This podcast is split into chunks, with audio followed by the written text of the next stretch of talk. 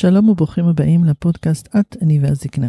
אני דוקטור דנה פאר, גרונטולוגית ומרפאה בעיסוק, מומחית לדמנציה, ואני מזדקנת כל יום. ואני יעל חביב, מטפלת רגשית לבני הגיל המבוגר, וגם אני מזדקנת כל יום. היום אנחנו יושבים עם יעל רז לחיאני, שיעל, את רכזת תחום זקנה מיטבית בתנועה הקיבוצית.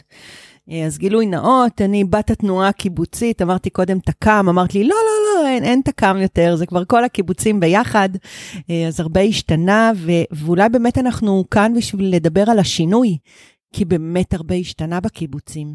אז ככה, אולי קצת בקצרה, מי את? איך הגעת בכלל לעיסוק הזה? אז גם אני מזדקנת כל יום. שמי יעל רז לחיאני, אני חברת קיבוץ נחל עוז. לעיסוק בזקנה הגעתי מאוד מאוד במקרה. ללא כל רקע או ידע קודם. במשך שנים עסקתי בניהול פרויקטים כאלה ואחרים, ניהול פרויקטים חברתיים, תמיד חברתיים. למזלי ולשמחתי הגעתי לעשות באיזשהו פרויקט מקומי, מועצתי, בתחום הזקנה.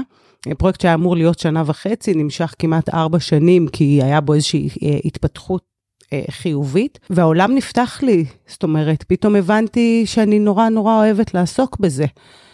במקביל התחלתי לעבוד בתנועה הקיבוצית בתפקיד אחר לגמרי, או לא לגמרי.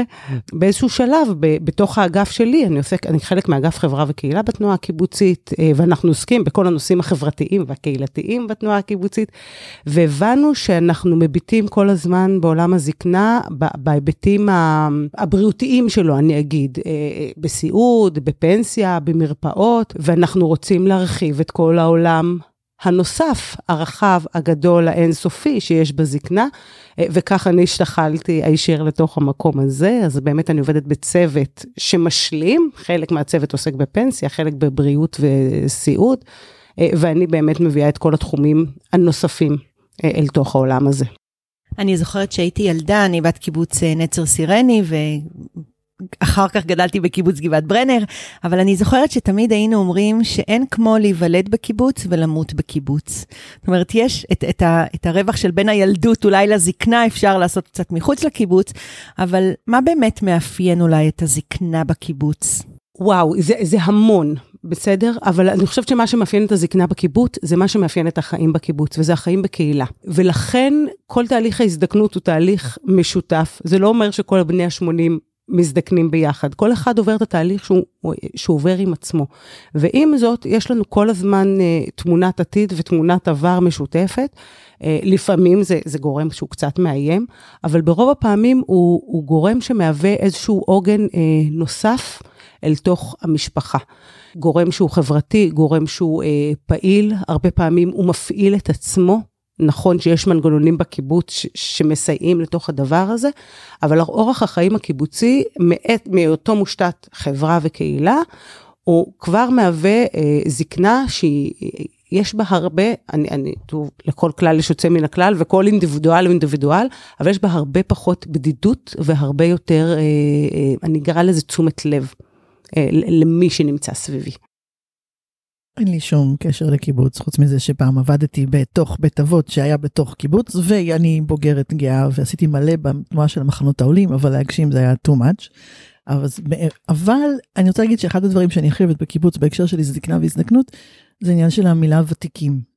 שזה אין, אין כמו דבר הזה, זאת אומרת, זה לא, אין פה התלבטות, זקנים, קשישים, סבים, אזרחים ותיקים, ותיקים, זה הסטנדרט בקיבוץ, אז כבר זה מקסים בעיניי. ובעצם מה שאני חושבת שאני שומעת שאת אומרת זה שבשונה לצורך העניין מאשר אדם שהולך בעיר יום בהיר אחד אומרים לו תלך למרכז יום. והוא הולך למרכז יום ואומר אה כולם פה זקנים ואני לא. את אומרת לי בעצם הקוהורטה נקרא לזה הקבוצת גיל מתבגרת ומזדקנת ביחד ואז ההתנגדות להשתתף בפעילויות שמוגדרים לקבוצת הגיל שלי היא נמוכה יותר כי אני מכיר אותם כולנו כבר כל כך הרבה שנים ביחד אז טבעי שאני אלך למועדון יחד עם האנשים האלה. נכון, יחד עם זה, אני אגיד שגם אצלנו יש, אה, אה, אני, אני, אני לא משתמשת בביטויים האלה, אבל אני שומעת אותם כל הזמן. הפנסיונרים הצעירים, הם לא רוצים ללכת לאותה הרצאה, סדנה, טיול עם הפנסיונרים הוותיקים. זאת אומרת, גם אצלנו יש איזשהו מדרג בתוך קבוצת, אה, קבוצות הוותיקים השונות, ועם זאת, עדיין יש לנו, שוב, מאורח החיים המשותף, יש, יש בנו איזשהו, כל הזמן איזושהי מחויבות פנימית. להסתכל אחד על השני. נכון, אתה לא חלק מקבוצת הוותיקים הוותיקים, אבל ההרצאה של היום ממש תעניין אותך, כדאי שבכל זאת תצטרף אלינו. זאת אומרת, איזושהי תרבות כזאת משתפת, תרבות משתפת. אני חייבת גם להגיד ולהוסיף ש, שיש בקיבוץ את המושג חברים. בואו שלא נטעה, זאת אומרת, זה לא שכולם חברים של כולם, הקיבוץ מורכב מהרבה מאוד אה, אה, אינדיבידואליסטים אה, שצריכים בסוף, אה, או שבחרו בסוף לחיות ביחד, או שבאמת בגיל הזקנה, אני אפילו אגיד, צריכים לחיות ביחד, כי כאלטרנטיבה אולי לעזוב או לצאת או למצוא חיים אחרים, היא, כבר פחות רלוונטית. אני חושבת שמה שמאוד מאוד יפה בקיבוץ, אה, ואני אסתכל ככה על זה מעיניי הפרטיות, יש לי אימא בקיבוץ ואבא חורג בקיבוץ, ואבי החורג אה, לפני חודש, בגיל 91 אה, וחצי, נפרד מהעבודה שלו. זאת אומרת שעד גיל 91 וחצי הוא קם כל בוקר לעבודה, הייתה לו משימה, הייתה לו אחריות, הקיבוץ או החברה הקיבוצית הכירה במשמעות שלו, ואני חושבת שאנחנו מדברים המון על משמעות בזקנה. איפה את רואה את זה ככה באמת בחברה הקיבוצית? א', זה מדהים. אחד הכיפים הכי גדולים שלי בעבודה זה באמת לאסוף את הסיפורים האלה. כאילו לשבת, אני יושבת איזה יום בחדר אוכל בקיבוץ, שהגעתי אליו בכלל עניין אחר, ואני רואה בן אדם בחוץ מכסח את הדשא, ואני שואלת את uh, שכנתי לשולחן, בן כמה הוא? היא אומרת לי, אנחנו עושים לו שבוע הבא יום הולדת 80. אנחנו מכסחת דשא של קיבוץ. כן, אז, אז כן, זה, זה ממלא את ליבי. כשאני מגיעה לקיבוצים, צריך רגע לשים את זה באיזשהו setting. בסדר? התפיסה הקיבוצית פעם הייתה שכולנו אותו דבר, כולנו לבשנו את אותם בגדים, אכלנו את אותו אוכל, הלכנו לאותם אה, חוגים וכן הלאה וכן הלאה. כמו שאנחנו היום כבר לא מחנכים את הילדים שלנו באותו אופן, כן, יש מסגרת חינוכית קיבוצית, אבל אחד הולך אה, כדורגל ואחד הולך למחול, כי, כי יצרנו אה, אה, מגוון רחב יותר. גם לזקנים אנחנו פתאום נעים באיזשהו צורך לייצר מענים שונים, וזה לא קל. זה לא קל, כי התפיסה בארץ בכלל הייתה שבאמת אנחנו פותחים מרכזי יום, יהיה בהם חוג תפירה, יהיה בהם הרצאה יום בשבוע, ויהיה גם אה, אה, התעמלות כיסאות. אבל יש לנו בני 70 שעושים טריאטלון. זאת אומרת, למה אנחנו מתעקשים על ההתעמלות, על ההתעמלות כיסאות? זה גם קצת מדבר על, על הקבוצות הגיל השונות בתוך גיל הזקנה. אחד הדברים שאני מעודדת קיבוצים לעשות, זה אל תחשבו למה כולם יבואו. תחשבו מה יוציא כל אחד ואחד מהבית. צריך לזכור שבקיבוץ, מעבר לזה שהמארג החברתי הוא, הוא, הוא כלי מאוד מאוד חשוב למשמעות ולחיוניות של הזקנים, יש גם מנגנונים פורמליים. זאת אומרת, בכל קיבוץ יש אחראי או אחראית בריאות ורווחה, יש הרבה פעמים מנהל, מנהלת זקנה, מטפל, מטפלת שטח, זאת אומרת, כל מיני תפקידים בתוך הקיבוץ שמייצרים את המנגנונים האלה. ואז אני שואלת אותם, אל תגידו לי כמה הגיעו להרצאה או כמה יצאו לטיול.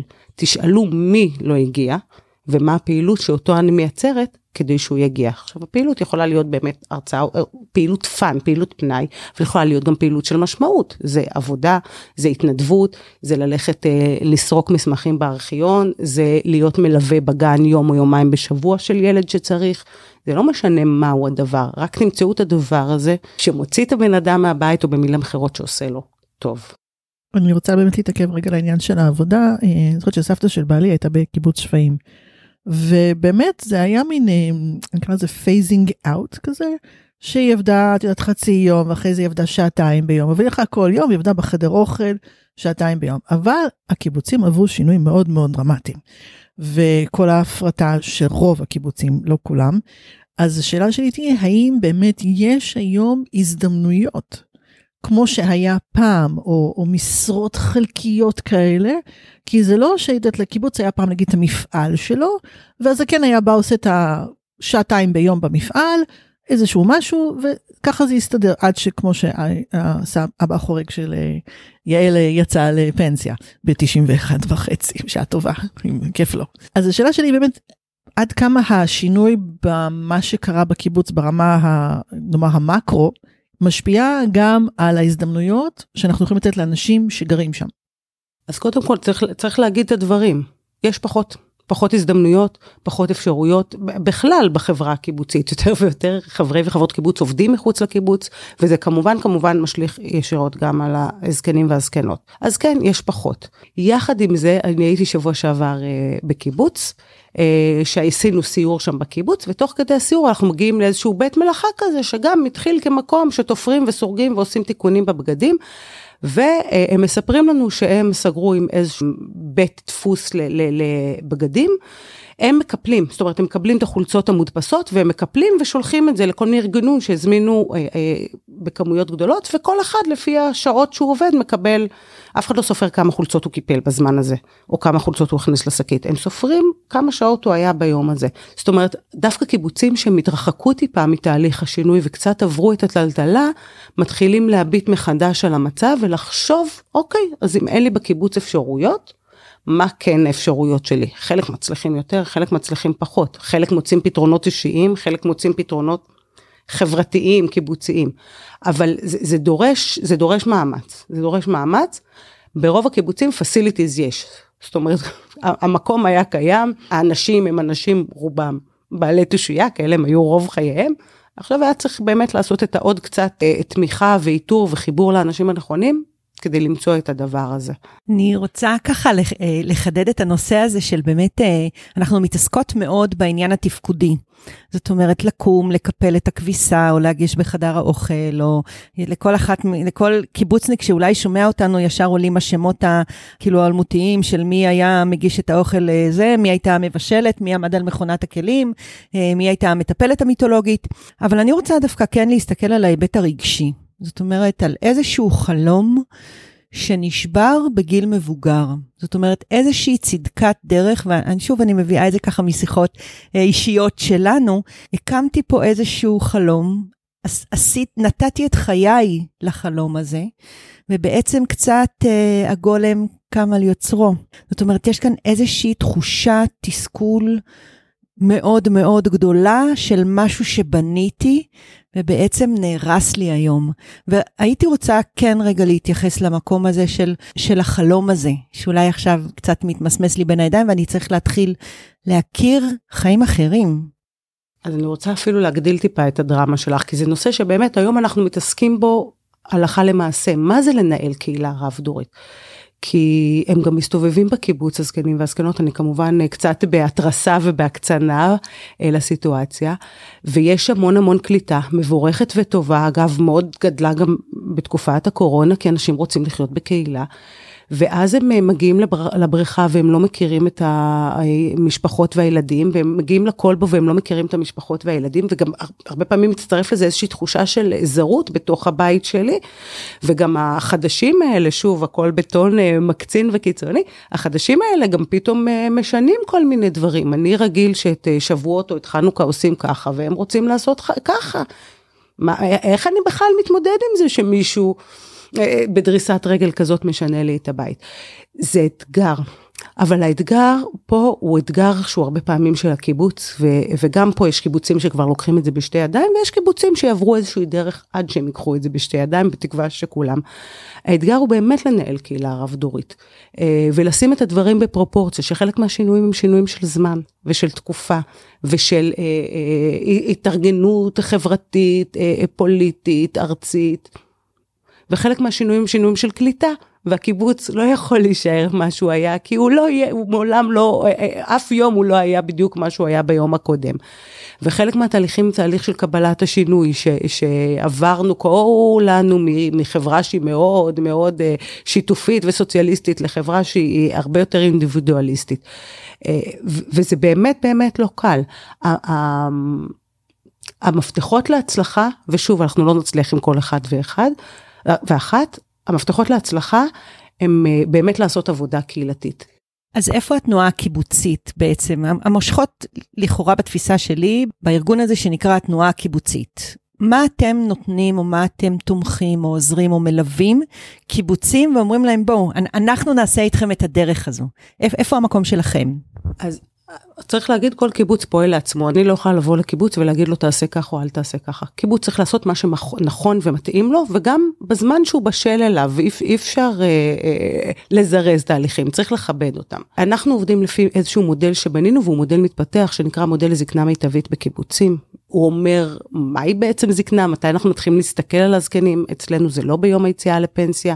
אני לא צריכה שיחסו להם טיולים בגיל 55. אה, אני רוצה שידעו, שידעו, אם בקיבוץ מסוים הולכים לפרוש 100 בטווח של שנה, כי בתקופה הזאת היה, אז היי, אז נקלטו כמה גרעינים במקביל, הקיבוץ צריך לדעת את זה, לא לדעת את זה באותה שנה, לדעת את זה חמש שנים קודם. אז גם ברמת ההיערכות, אה, אז המודל מדבר גם על, על טווח גילאים הזה ומה קורה בו, שוב, לא, לא השינוי לפי הגיל שלי, אלא שינוי לפי תהליך ההזדקנות וכל אחד בקצב שלו. מהם התהליכים שקורים בזקנה? רגע תהיו מיודדים עם הדבר הזה, ואיזה ציפיות יש לנו שקיבוץ יהיה בערנות עליהם. זאת אומרת, יש שם 14 סעיפים שאנחנו אומרים לקיבוץ, תסתכלו. אל תטפלו עכשיו בהכל, זה, זה משימה בלתי אפשרית. אבל תהיו מודעים שאם היום אנחנו אה, סיימנו את הסדרי הפנסיה וסיעוד, וכל החברים שלנו מובטחים מבחינת פנסיה וסיעוד, אנחנו יכולים להתפנות ולטפל בדברים האחרים. שזה פנאי, ותרבות, והתנדבות, ונגישות, וכן הלאה וכן הלאה. איך אנחנו מסייעים לקיבוצים? א', אנחנו אומרים להם, תסתכלו, תבדק, תעשו רגע צ'קליסט, תבדקו איפה אתם נמצאים אל מול הפרמטרים האלה שאנחנו חושבים שהם חשובים, ו- ואז אנחנו מסייעים. ממש, אה, אני עובדת עכשיו למשל עם קיבוץ צעיר, אין בו הרבה פנסיונרים. אומרים לי, אנחנו לא יודעים מאיפה להתחיל בכלל. מה, מה, מה הדבר הראשון שצריך לעשות? אז להם אני נותנת מענה אחד. לעומת קיבוץ שאומר לי, תקשיבי, עברנו פה תהליכי שינוי, יש לנו קבוצה מאוד מאוד גדולה מעל גיל 80 שעובדת. אנחנו לא יכולים לאור תהליכי השינוי להמשיך לעבוד אותם, גם לא כולם צריכים עדיין לעבוד.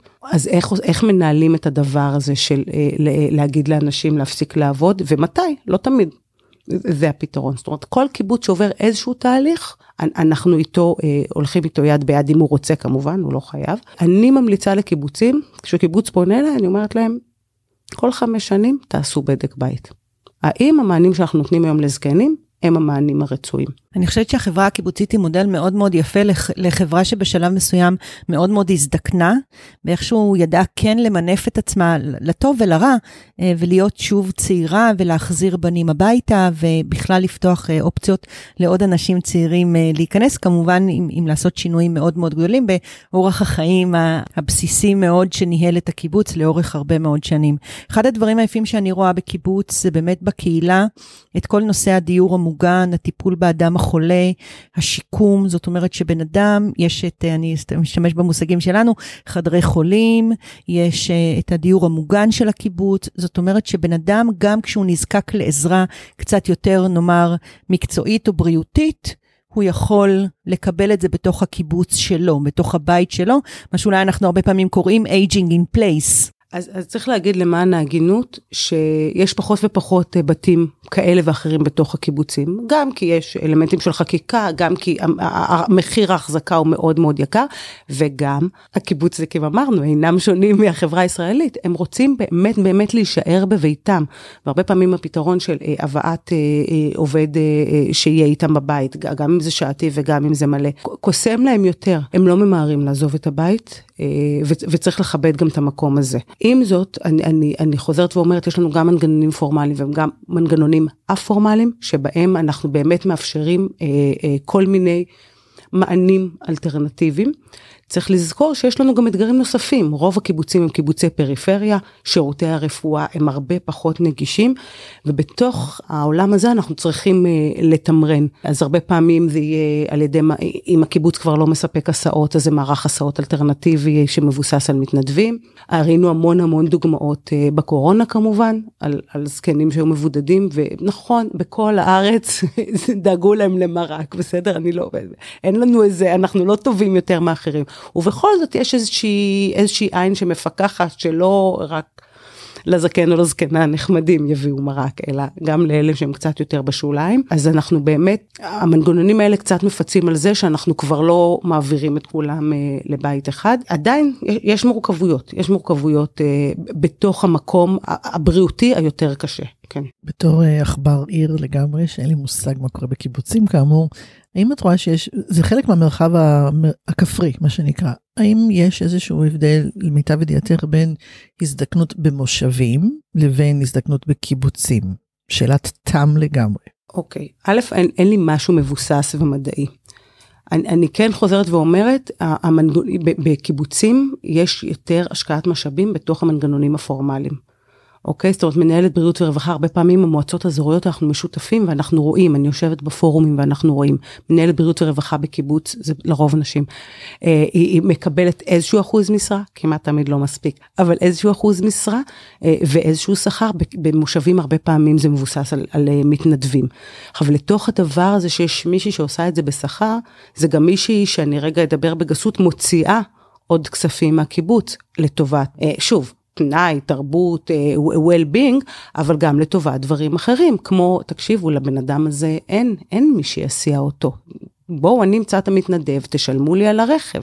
בואו נחליט שאנחנו עושים איקס אה, כסף בשנה למוניות, לניקיון בבית, וכן הלאה וכן הלאה. אז כמובן משתנה מקיבוץ לקיבוץ, אבל פה הנושא של המנגנון הפורמלי, הוא, הוא מייצר הבדל. אני אשאל שאלה כזו. מה לדעתך מהמודל הקיבוצי להזדקנות מיטבית אנחנו יכולים אולי להעתיק או ללמוד או להביא גם לזקנה מחוץ לגבולות הקיבוץ או מחוץ לתנועה הזו שנקראת התנועה הקיבוצית. א', אני חושבת שאנחנו בהתכתבות כל הזמן פנימה והחוצה. בסדר? אני אקח רגע את משהו שממש עכשיו הוא, הוא, הוא מפציע, כי אנחנו uh, בעיצומו של חג. אנחנו התחלנו כבר בתחילת השנה לבנות uh, מה שנקרא uh, גנים רב גילים. התחלנו לבנות את זה בזמנו, אה, בתקופה של 84 היה באוויר, רצינו לבנות תוכנית שנתית, הגיעה הקורונה, הגיע משבר במערכות החינוך, מעולם לא יישמנו את זה, ואז התפתח הרעיון, בואו לא נעשה תוכנית שנתית, בואו נעשה ארבע מפגשים בחגי תשרי.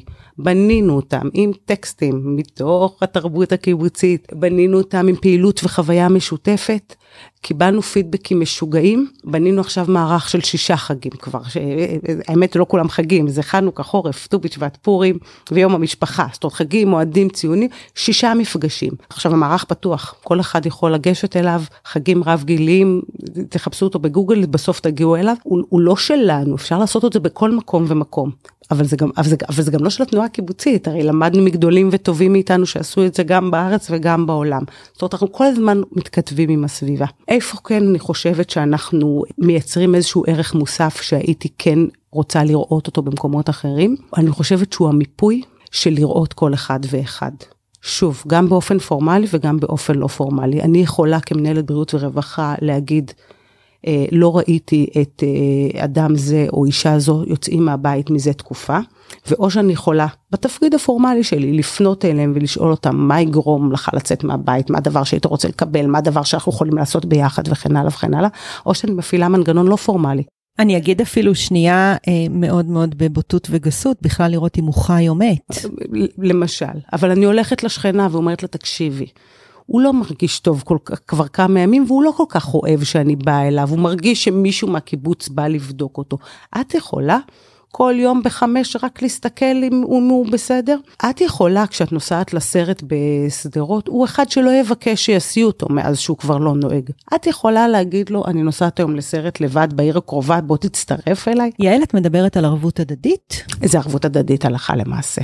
ערבות הדדית הלכה למעשה. את הדבר הזה, ששוב, המנגנון הפורמלי והמנגנון הפורמלי לפעמים מתערבבים, אנחנו צריכים ללמוד לייצר. עכשיו בסוף בסוף זה באמת, זה תשומת לב, זה אכפתיות, אבל כשיש מישהו שהוא על זה, הוא גורם לכולנו להיות יותר אכפתים כלפי הסביבה שלנו וכלפי מי שחי בה. לי היה חלום תמיד אה, באמת להזדקן ו- וגם למות בקיבוץ, כי בקיבוץ קוברים בארון, זה תמיד היה נראה לי כזה הדבר הנכון לעשות. ו- וחשבתי לעצמי בעצם למה אנחנו לא משכפלים קיבוצים על טהרת גיל. זאת אומרת, יהיה מי שיקום ויצעק זו הדרה, זה גילנות, אמ, אבל אני חושבת שבקיבוץ באמת, מכל מה שאנחנו מדברות פה, אפשר לקחת את המודל החברתי וממש להעתיק אותו לתוך קבוצה שלכאורה מקבלת את זה נכון בחברה הטרוגנית, ואני רוצה לעשות פה אולי איזושהי חברה הומוגנית, אבל אני חושבת שיש כל כך הרבה דברים נהדרים אה, במודל הקיבוצי בהזדקנות, אני רואה את דנה קופצת. לא, באה לעשות לכם קצת אה, פחות על ההתלהבות היתרה מקיבוץ. יש, אה, יש יתרונות, אין ספק, אה, בוודאי, אבל אני רוצה לד... להגיד רגע, יש גם אה, חסרונות, אני תקועה עם אנשים שמכירים אותי הרבה מאוד שנים, לצורך העניין, מהילדות, שקרה איזה אירוע קטן, ומאז אני תקועה עם איזה שם חיבה, יעני חיבה, ודימוי מסוים, ולא רואים ולא מוכנים לקבל את זה שהשתניתי והתבגרתי וכל מיני דברים אחרים. ומתייחסים אליי בנישה מאוד מסוימת ואי אפשר לפרוץ את זה וחלק מהאנשים עוזבים את הקיבוץ בגלל זה אני מניחה אוקיי זאת אומרת אנחנו כולנו בני אדם אז הצד של החברה שמלווה ומכירים וכדומה מצד שני זה איזושהי לא, רוצה להגיד סטיגמטיזציה כי זה לא אבל זה עניין של דוחפים אותי לאיזה נישה ואני העצלן אוקיי אני יודעת שהייתה תקופה בקיבוץ שבאמת אה, מדדו אנשים לפי רמת התפוקה שלהם. ואתה לא עובד מספיק ולא משנה מה אני עושה עכשיו אני תקוע עם הדימוי הזה. וזה הצד של מי שמסתכלת מהצד ואומרת לא, לא גרה בקיבוץ. זה, זה, גם פה אני יכולה להקצין זה ולקחת את זה למקום יותר גרוע לפעמים זה לא דימוי. לפעמים אתה באמת כזה, בסדר? אתה היית המטפלת הקשוחה בגן ויש פה דור שלם שלא מוכן אה, לראות אותך, או שהילד שלך הוא כזה וכזה וזה כבר אה, עשה אותך כזאת וכזאת. נכון, אנחנו נוטים לייפות חיים בקהילה, יש בצדדים יפים ויש בצדדים לא יפים. אני נוטה לקוות, ושוב, אין, אין פה 100%, שרוב האנשים בהזדקנותם מגלים חמלה. בסדר? בסוף, בסוף, כשאתה רואה בן אדם במצוקה, אתה, אתה מנסה לשחרר את כל הדברים במצוקה, שהיא לא חייבת להיות מצוקת אה, חיים או מוות, אבל אה, קשה לו ללכת, קשה לו להגיע למקום, למקום למקום, אה, קשה לו לבשל, בסדר? זה הרגע, זה הרגע שהחמלה, דיברנו על ערבות הדדית, היא, בבסיסה יש חמלה, שהחמלה הקיבוצית, אני מקווה, מתעוררת. זה, זה לא עובד במאה אחוז. זה לא עובד ב-100%, ושוב, פה החוכמה כן של הפור, המנגנון הפורמלי או המערכת הקיבוצית להתערב ולחשוב איך נותנים מענה גם לבן אדם שהוא אה, אה, דחוי, אגב, בצדק או לא בצדק, זה לא פשוט, ובטח ובטח מי שסוחב עול חברתי לאורך כל השנים, זה, זה עלול מאוד להתעצם בזקנה. דנה, תודה על השאלה שלך. אותי היא קיבצה פה בכיסא, ישר ככה התגלגלתי אחורה. אנחנו יודעים להגיד האם תוחלת החיים בקיבוץ היא גבוהה יותר, או שאין באמת מדדים שאנחנו בודקים? המחקר האחרון שאני מכירה היה ב-2018, יכול להיות שהוא מאז עוד ו- ו- ואני לא מכירה. וכן, תוחלת החיים בקיבוצים אה, ארוכה, ארוכה יותר. זה בהתאמה למחקר הגדול של הבלו זונס, אני אגיד לטובת המאזינים, אה, שבאמת באזורים כפריים וקהילתיים, אה, אורח, תוחלת החיים היא ארוכה יותר. תקשיבו, כפר מחיה כנראה, בסדר? דשאים ירוקים ו- ופרחים ומרחבים ופחות פיח ופחות עשן, פחות רעש מכוניות. ו- ושעות יותר שקטות אה, אה, נותן משהו. כנראה זה לא רק זה, זה לא רק זה, ושוב אני אומרת, וזאת על אף ששירותי אה, הבריאות הם, הם פחות נגישים בפריפריה, ו- ו- והקיבוצים ברובם נמצאים בפריפריה. אני אוסיף על זה שלפני שהיו קל, קלנועיות, זה מאוד, אה, זה חלק מהעניין של האזורים הכחולים של פעילות גופנית רבה שהולכים המון, ובקיבוץ היו הולכים הרבה, בכלל לא היו רחובות, היה רק שבילים וכדומה. היום הקלנועיות, אני מעריכה, קצת משנות את הניידות של הוותיקים בתוך הקיבוץ. התייחס באמת לעניין הזה של הפריפריה, וזה באמת מאוד מאוד משמעותי. אחד הדברים שאני שומעת המשפיע על איכות החיים של אנשים בקיבוצים, זה העניין של אין נגישות לתחבורה ציבורית, או שהיא לעיתים רחוקות, וגם בתוך הקיבוצים מתקשים יותר ויותר אה, לניידות. יש איזושהי חשיבה של התנועה הקיבוצית ובמסגרת התפקיד שלך עם גורמים, אני אגיד ארציים, אני לא יודעת איזה אפילו, מה אפשר לעשות בהקשר הזה? תראי, בתחום רפואה אנחנו עובדים עם קופות החולים אה, אה, שנותנות לנו שירותים ומנסות להגביר כמה שאפשר. צריך להיות במודעות למה שקורה בארץ, מצב הרפואה באופן כללי אינו טוב, מצב הרפואה באופן כללי בפריפריה אינו טוב, ובהתאמה מה, מה שקורה בקיבוצים, למרות שהרבה קיבוצים משלימים שירותי רפואה באופן פרטי בדרך כזו או אחרת. דווקא אני, מה שאני יותר מוטרדת שוב, כי אני מתייחסת לצד שלפני הצד הסיעודי, זה גם הנושא של תרבות.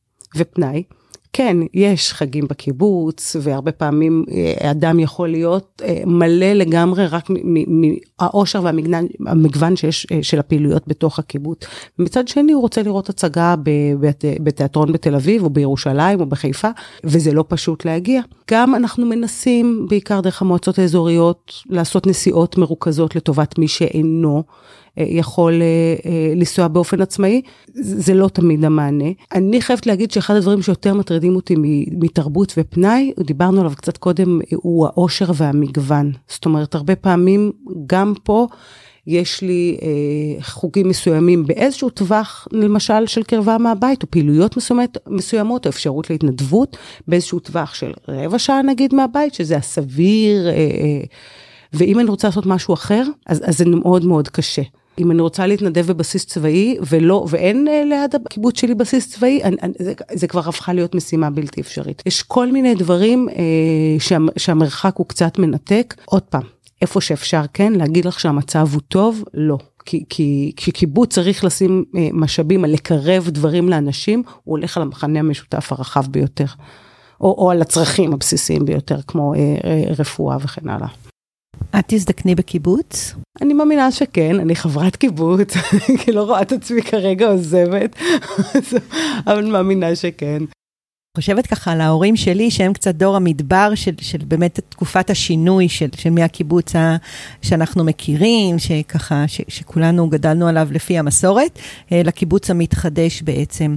אבל הקיבוץ המתחדש הזה, זאת אומרת, דור ההורים שלי אה, ייפרד מאיתנו בשלב מסוים, ובאמת יהיה איזשהו דור זקן שהקים בעצם את המערך החדש של הקיבוץ. אנחנו נוכל לשמר את האיכויות הקיבוציות גם עוד 20-30 שנה עם הדור הצעיר בעצם שנכנס. נכנס היום לשנות את, את, את הוואי הקהילה הזה?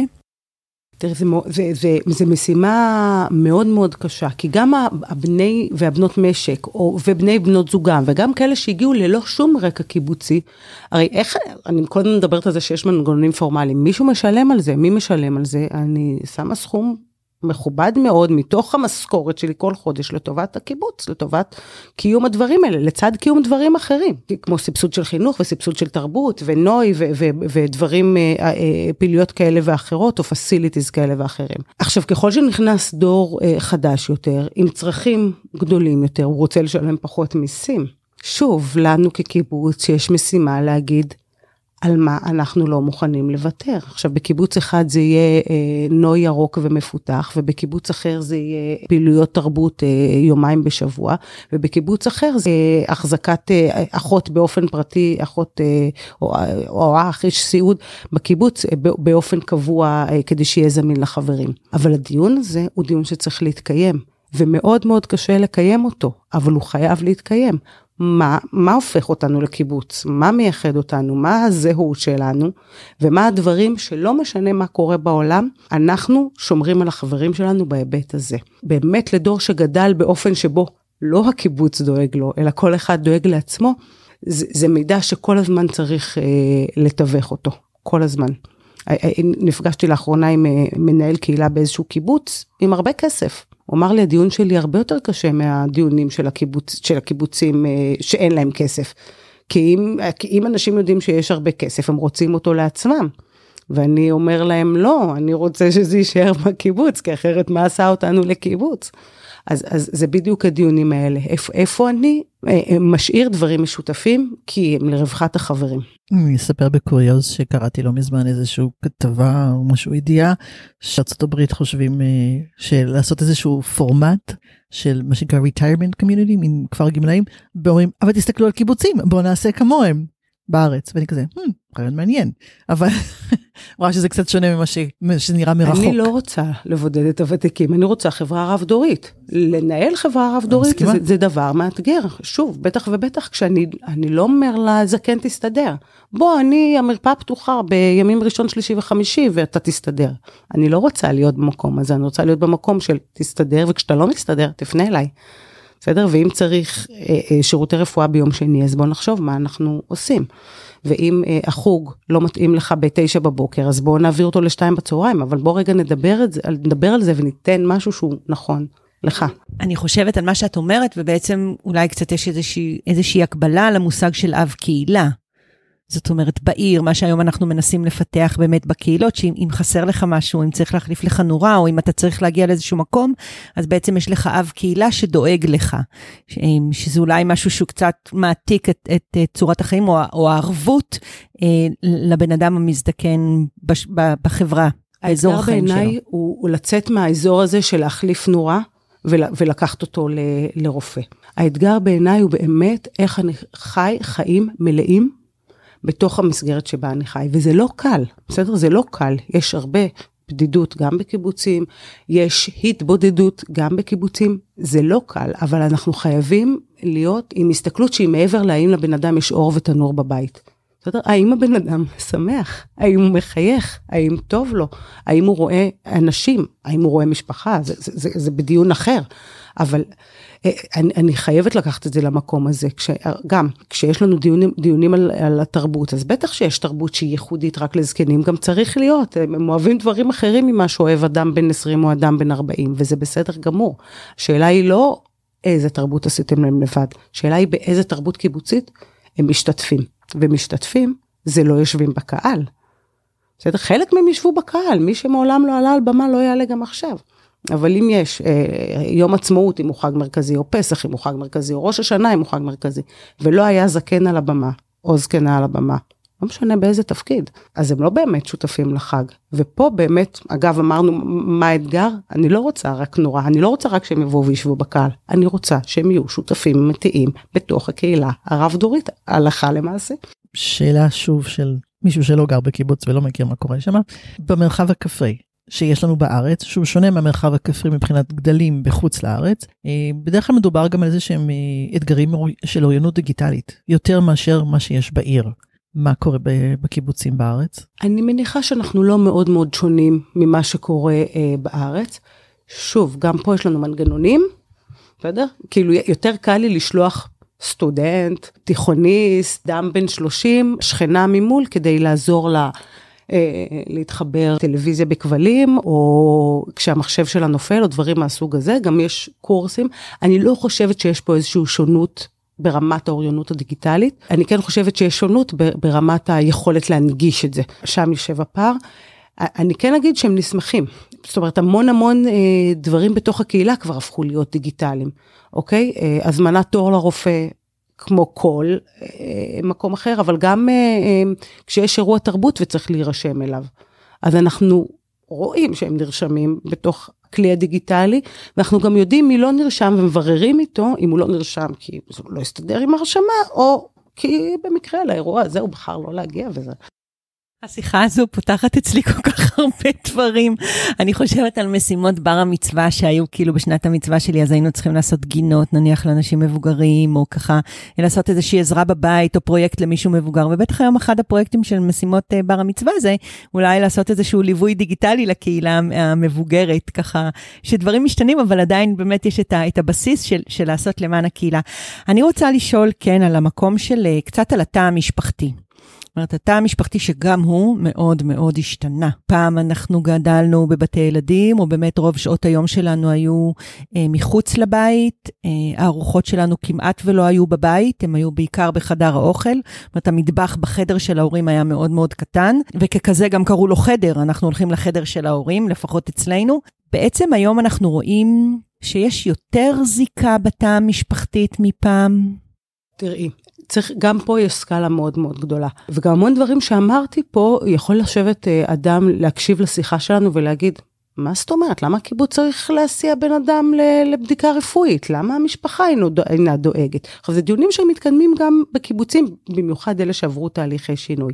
מי, מי אחראי על הזקן הזה, בסדר? אז קודם כל, הזקן הזה אחראי על עצמו, ובמידה והוא צריך עזרה, אז צריך לעזור לו. ופה בעצם נכנסת הסקאלה, בסדר? היא, היא גם פיזית, האם משפחתו, במקרה הזה ילדיו, אה, חיים בקיבוץ כן או לא, נכדיו חיים בקיבוץ כן או לא, האם הם חיים בקרבת מקום, נגיד טווח של חצי שעה נסיעה, או לא. כי אם אדם גר בערבה, ואף אחד מילדיו אינו גר דרומית לבאר שבע, זה רגע התייחס, התייחסות בכל ממד, בטח ובטח, שוב, שמה את הממד הרפואי, גם בממד החברתי, של עם מי אני נמצא ביום שישי, עם מי אני נמצא בשבת, עם מי אני הולך לטייל בשדות. וכן הלאה וכן הלאה. אז גם יש פה את הממד באמת הפיזי, אבל יש, גם יש פה את הממד, גם פה יש משקעים, לא תאמינו, גם משקעים אישיים וגם משקעים קיבוציים. זאת אומרת, הרבה פעמים איזשהו תסכול של הילד אה, על, עלול באיזשהו אופן להשפיע על, על, על, על הטיפול בהורה בתוך הקיבוץ. ו, ולכן אה, המנעד הוא מאוד מאוד מאוד רחב, מאוד מאוד אינדיבידואלי. גם פה אנחנו מאוד ממליצים לקיבוצים לעשות שיח בנים כל הזמן. גם לעדכן מה קורה, פתחנו את זה, עשינו את זה, סגרנו את זה, אנחנו כן נותנים את זה, אנחנו לא נותנים את זה וכן הלאה וכן הלאה. כדי שהגבולות יהיו ברורים, וגם להזמין את הבנים והבנות ולהגיד, אנחנו אה, מאוד מעריכים או לא מאוד מעריכים את מה שאתם עושים, עדיין לנו יש קושי עם זה. יעל, אם יש בן אדם ששומע עכשיו את הפודקאסט שלנו ואומר, וואלה, השיחה הזו מדגדגת לי, אני מחר, אני מחר פונה לתק"ם, בא לי להצטרף לקיבוץ, אני בן 67, 72, 81, בשיא עוני, בשיא יכולתי, האם אני יכול להצטרף למקום הנהדר הזה? אז גם פה, כמספר הקיבוצים, מספר התשובות, יש קיבוצים שיש להם מגבלת גיל בקליטה, יש קיבוצים שאין להם מגבלת גיל בקליטה. באופן כללי, אני, אני לא ממליצה על מעברים בגיל המבוגר לאף אחד, אני חושבת שבן אדם לא צריך להתחיל מאפס בגיל הזה, הוא יכול לשנות משהו באורח חייו. תפיסתי האישית, זה לא יהיה קל. בסדר? זה לא אותה תרבות שאני מדברת עליו, שבן אדם בנה אותה לאורך שנים ואז נהנה ממנה בגיל 70 ו, או 80 ו. ובנוסף, בואו בוא נגיד את האמת. אין מקומות בקיבוצים, הביקוש גדול על ההיצע בכל שכבות הגיל, ואז אה, בוא תתחרה עם עוד כך וכך אנשים שמנסים להשיג את הבית שבמקרה הרגע התפנה. אבל אה, אני כן אגיד שב, שיש קיבוצים ש, שקולטים אה, הורים. שזה כבר סיטואציה אחרת, שבה חבר או חברת קיבוץ מבינים שהוריהם נשארו לבד באיזושהי סיטואציה במקום אה, מנוכר, ואומרים, מנוכר להם, כן? לא מנוכר באופן כללי, ואומרים בוא אני, אני אביא את אבא שלי לפה, בדרך כלל זה מבוסס על איזשהו דירות קטנות ו, וזמניות, קורה, לא, לא כמויות גדולות, אבל קורה. אני רוצה ככה אולי לסיום, אה, אני גם מזמין אותך אה, להכין כבר את הקטע, להמליץ על שני ספרים אה, מאוד יפים על קיבוץ, ככה מי שיכול רגע להציץ פנימה זה על חג המשק. סיפור מאוד מאוד יפה ומאוד ככה מכניס לאווירה של הקיבוץ, וגם על איך ללטף קיפוד של מור עשאל, שהוא אה, הוא, הוא מביא את הצעד אולי הפחות אה, יפה, אבל אני חושבת שהוא נותן ככה קשת מאוד מאוד רחבה, באמת לראות את הדברים הטובים שיש בקיבוץ, אה, והדברים הפחות טובים שיש בקיבוץ, ואני יכולה היום ברטרוספקט פרספקטיבה להודות מאוד על, ה, על הילדות שלי. מתוקף תפקידי אני אגיד שאני מקווה שמשפחתך תודה על זקנותה אה, בקיבוץ. בסוף באמת באמת זה, זה, זה המקום של הודיה על, על, על היש והקיים ויצור של מה ש, שעוד צריך לשים בתוך, בתוך המקום הזה. אז אפילו קצת הצלחנו ללטף את הקיבוץ היום ככה ולהגיד עליו דברים טובים אה, ונשמח שתשתפי אותנו בטקסט שבחרת. אז למרות אהבתי לשירה עברית הלכתי אה, על קלאסיקה מבחינתי של סיפור ילדים. סיפור ילדים שהייתי מספרת לילדים שלי הרבה. אני פשוט אקריא אותו בסדר? סבא בישל, לא את כולו כמובן, נקריא חלק ממנו, סבא בישל מרק של נירה הראל. סבא היה לבדו בבית, הוא הקשיב לרדיו, קרא עיתונים, כתב מכתבים, הסתכל בעננים והיה לו עצוב. החליט סבא לבשל מרק. אם יהיה לי חם בבטן, אולי יהיה לי שמח בלב, הוא חשב. נכנס למטבח וחיפש בכל פינה ומצא בארון שקית אפונה. מצוין, אמר סבא, והתחיל במלאכה. טיגן בצל, ערבב באפונים, מילא סיר במים, הוסיף תבלינים, העמיד על האש וחיכה. וכשהמרק היה מוכן, רצה סבא לשבת לשולחן, ופתאום צלצול בדלת. מי הגיע? זאת איילת. איזו הפתעה, איזו שמחה וצהלה, הגעת בדיוק לארוחה. כמה טוב שסתם ביום חול באה אליי נכדתי לאכול. מה נעשה? אתן לך כיסא. נשב לשולחן ונאכל ביחד, וסבא הגיש לאיילת צלחת. כאמור, לא נספר את כל הסיפור, אבל אני כן אקפוץ ברשותכם לעמוד האחרון. יצא ניחוח אה, המרק אל הרחוב, הריחו השכנים ובאו גם הם בשמחה ורינה לאכול אצל סבא מרק אפונה. עברה השמועה במהירות הבזק, סבא לבישל מרק. מיד הצטרפו כל תושבי השכונה, מילאו את הבית ואת הגינה, לא היה די כיסאות, אז אכלו בעמידה, ליקקו את השפתיים, אמרו תודה. המרק הזה כל כך טעים, לאכול אותו יחד פשוט נעים. והמרק, הפלא ופלא, הספיק לכל הרעבים האלה. סבא הביט סביבו מרוצה, זה בדיוק מה שאני רוצה. מתי תבואו שוב שאל בחדווה ולא חיכה לקבל תשובה, כי פתאום נהיה רעב נורא. הבטן שלו ממש קרקרה, אבל לא נשארה אף טיפת מרק אפונה. אז הוא אכל יוגורט.